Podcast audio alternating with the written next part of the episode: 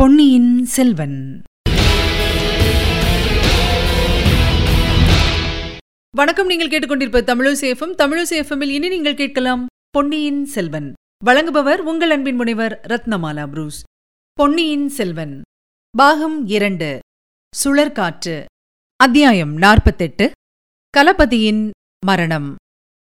குதிரை மீது வந்த பெண்மணி யார் என்பது இளவரசருக்கு உடனே தெரிந்து போயிற்று. குதிரை நின்ற இடத்தை நோக்கி அவர் விரைந்து சென்றார். அவருடன் பூங்குழலியும் போனாள். மற்றவர்களும் சற்று தூரத்தில் தயங்கி தயங்கி போனார்கள். ஊமை ராணி அதற்குள் குதிரையிலிருந்து இறங்கிவிட்டாள். பின்னால் கூட்டமாக வந்தவர்களை சற்று கவலையுடன் பார்த்துவிட்டு பூங்குழலியிடம் சமிக்ஞை பாஷையில் ஏதோ சொன்னாள். பெரியம்மா காட்டில் ஏதோ அதிசயத்தை பார்த்திருக்கிறாள். அந்த இடத்துக்கு நம்மை வரும்படி அழைக்கிறாள் என்றாள்.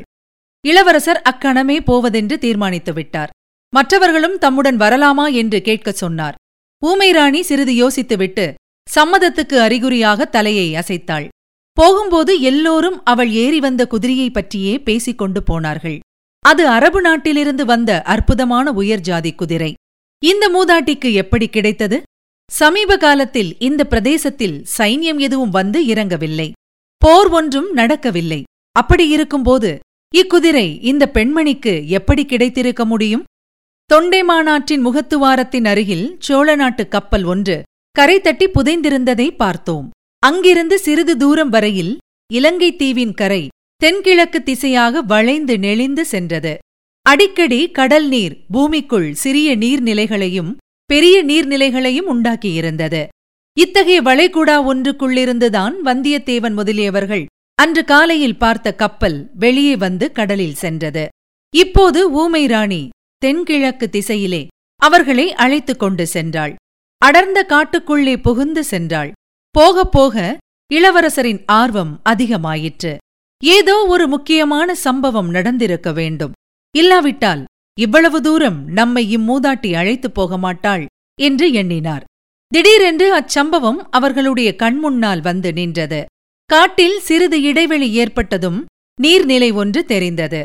அதன் கரையில் மனிதர்கள் சிலர் இறந்து கிடந்தார்கள். பிணங்களின் நாற்றத்தோடு காய்ந்து போன மனித இரத்தத்தின் நாற்றமும் கலந்து வந்தது. எத்தனையோ போர்க்களங்களின் அனுபவம் பெற்ற அந்த மனிதர்களுக்கு உயிரில்லா மனித உடல்களும் காய்ந்த இரத்தமும் புதிய அனுபவங்கள் அல்ல. எனினும் ஏதோ அதிசயமான மர்ம பயங்கரமான காரியம் இங்கே நடந்திருக்கிறது என்ற எண்ணம் எல்லாருடைய மனத்திலும் ஆர்வத்தோடு அருவருப்பையும் உண்டாக்கியது. அருகிலே சென்று பார்த்தால் உயிரற்று கிடந்த உடல்கள் எல்லாம் தமிழ்நாட்டு மாலுமிகள் உடல்கள் என்று தெரிய வந்தது. சீக்கிரம் சீக்கிரம். யாருக்காவது இன்னும் உயிர் இருக்கிறதா என்று பாருங்கள் என்று இளவரசர் கூவினார். அவருடன் வந்தவர்கள் ஒவ்வொரு உடலுக்கு அருகிலும் சென்று பரிசோதிக்கத் தொடங்கினார்கள்.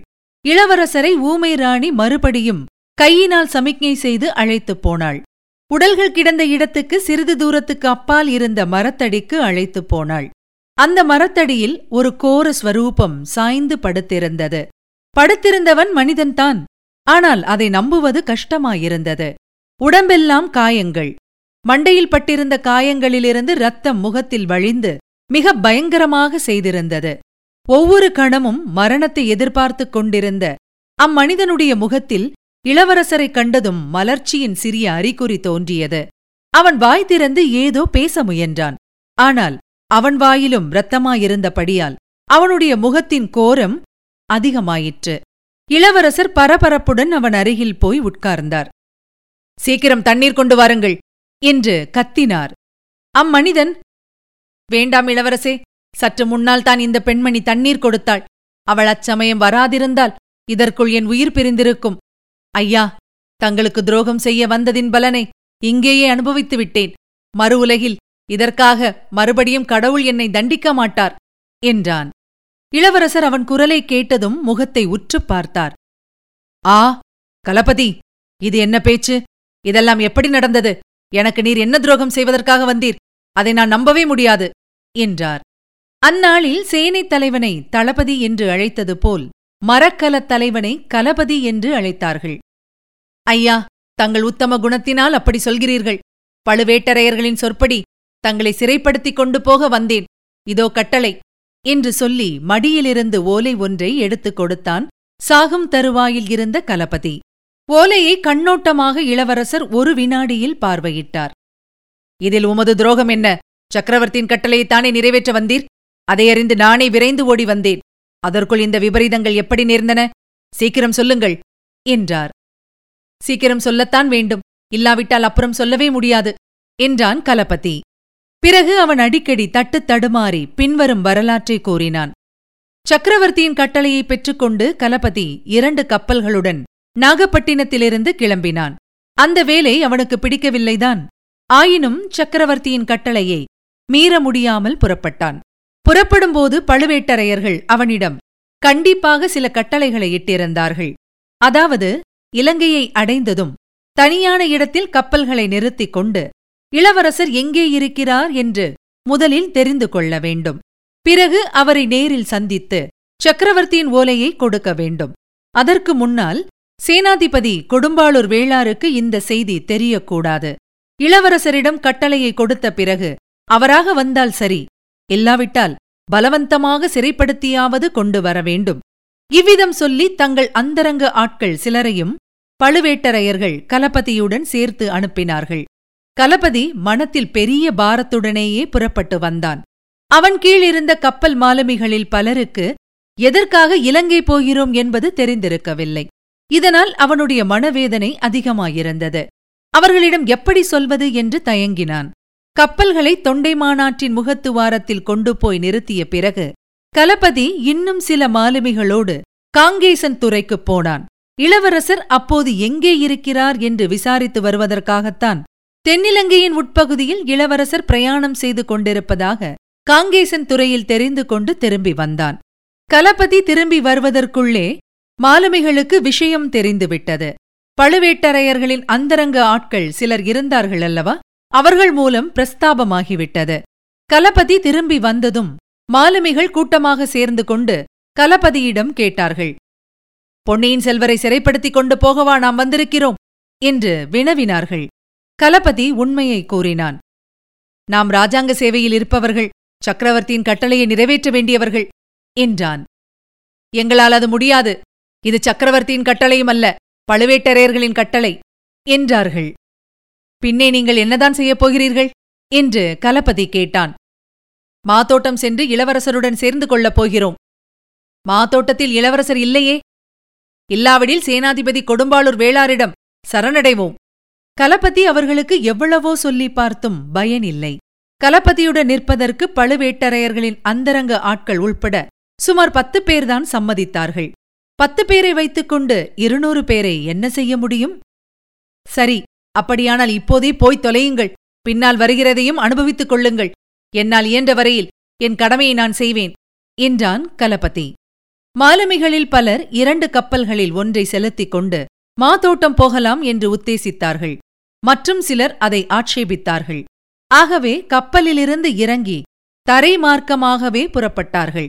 புறப்படும் அவசரத்தில் அவர்கள் ஏறியிருந்த கப்பலுக்கு நங்கூரம் பாய்ச்சவில்லை. கப்பல் நகர்ந்து நகர்ந்து சென்று கரை தட்டி உடைந்து மண்ணில் புதைந்துவிட்டது இதற்குப் பிறகு கலபதி மற்றொரு கப்பலுடன் அங்கே இருக்க விரும்பவில்லை. காங்கேசன் துறையில் அவன் ஒரு செய்தி கேள்விப்பட்டிருந்தான். சில நாளைக்கு முன்பு முல்லைத்தீவுக்கு பக்கத்தில் அரபு நாட்டு கப்பல் ஒன்று உடைந்து முழுகிவிட்டதென்றும் அதிலிருந்து தப்பிப் பிழைத்த மூர்க்க அராபியர்கள் சிலர் அந்த பக்கத்தில் திரிந்து கொண்டிருந்ததாகவும் சொன்னார்கள். எனவே கரை தட்டி புதைந்த கப்பலுக்கு பக்கத்தில் இன்னொரு கப்பலையும் நிறுத்தி வைக்க அவன் விரும்பவில்லை. நன்றாயிருந்த கப்பலை அங்கிருந்து அப்புறப்படுத்திக் கொண்டு போனான். கடல் அடுத்தபடியாக பூமிக்குள் சென்றிருந்த குடாவில் கொண்டு போய் நங்கூரம் பாய்ச்சி நிறுத்தினான். பின்னர் கலபதி தன்னுடன் இருந்த மாலுமிகளுடன் கரையில் இறங்கி மேலே செய்ய வேண்டியதைப் பற்றி அவர்களிடம் கலந்து ஆலோசித்தான். அவன் மட்டும் தனியாக சென்று இளவரசரிடம் கட்டளையை சேர்ப்பிப்பதாகவும் அதுவரையில் மற்றவர்கள் கப்பலை பத்திரமாக பாதுகாத்து வர வேண்டும் என்றும் சொன்னான். மாலுமிகள் தங்கள் கவலைகளை கலபதியிடம் தெரிவித்துக் கொண்டார்கள். அவர்களுக்கு கலபதி தைரியம் கூறிக் கொண்டிருக்கும் போதே மயிர்கூச்சி எடுக்கும்படியான பயங்கர கூச்சல்களை போட்டுக்கொண்டு சில மனிதர்கள் அவர்களை சூழ்ந்து கொண்டு தாக்கினார்கள். அவர்கள் அரபு நாட்டார் என்பது தெரிந்தது. தமிழ் மாலுமிகள் அச்சமயம் இந்த தாக்குதலை எதிர்பார்க்கவில்லை. சண்டைக்கு ஆயத்தமாகவும் இருக்கவில்லை.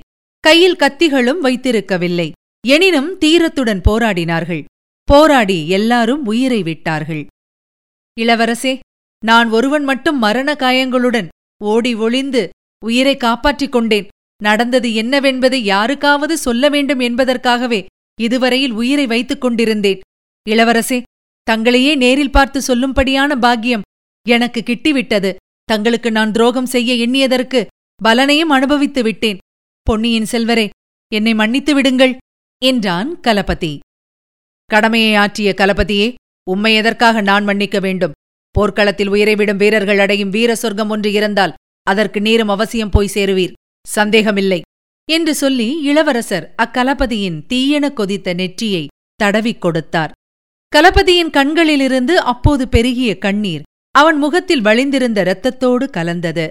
மிக்க சிரமத்துடன் அவன் தன் கைகளைத் தூக்கி இளவரசரின் கரத்தை பிடித்து கண்களில் ஒற்றிக் கொண்டான். இளவரசரின் கரம் கலபதியின் கண்ணீரால் நனைந்தது. அவருடைய கண்களிலும் கண்ணீர் துளித்தது. சிறிது நேரத்துக்கெல்லாம் கலபதியின் உயிர் அவன் உடலை விட்டு பிரிந்தது. இதுவரை நீங்கள் கேட்டது பொன்னியின் செல்வன். வழங்கியவர் உங்கள் அன்பின் முனைவர் ரத்னமாலா புரூஸ். மீண்டும் அடுத்த அத்தியாயத்தில் சந்திக்கலாம். இணைந்திருங்கள் மகிழ்ந்திருங்கள்.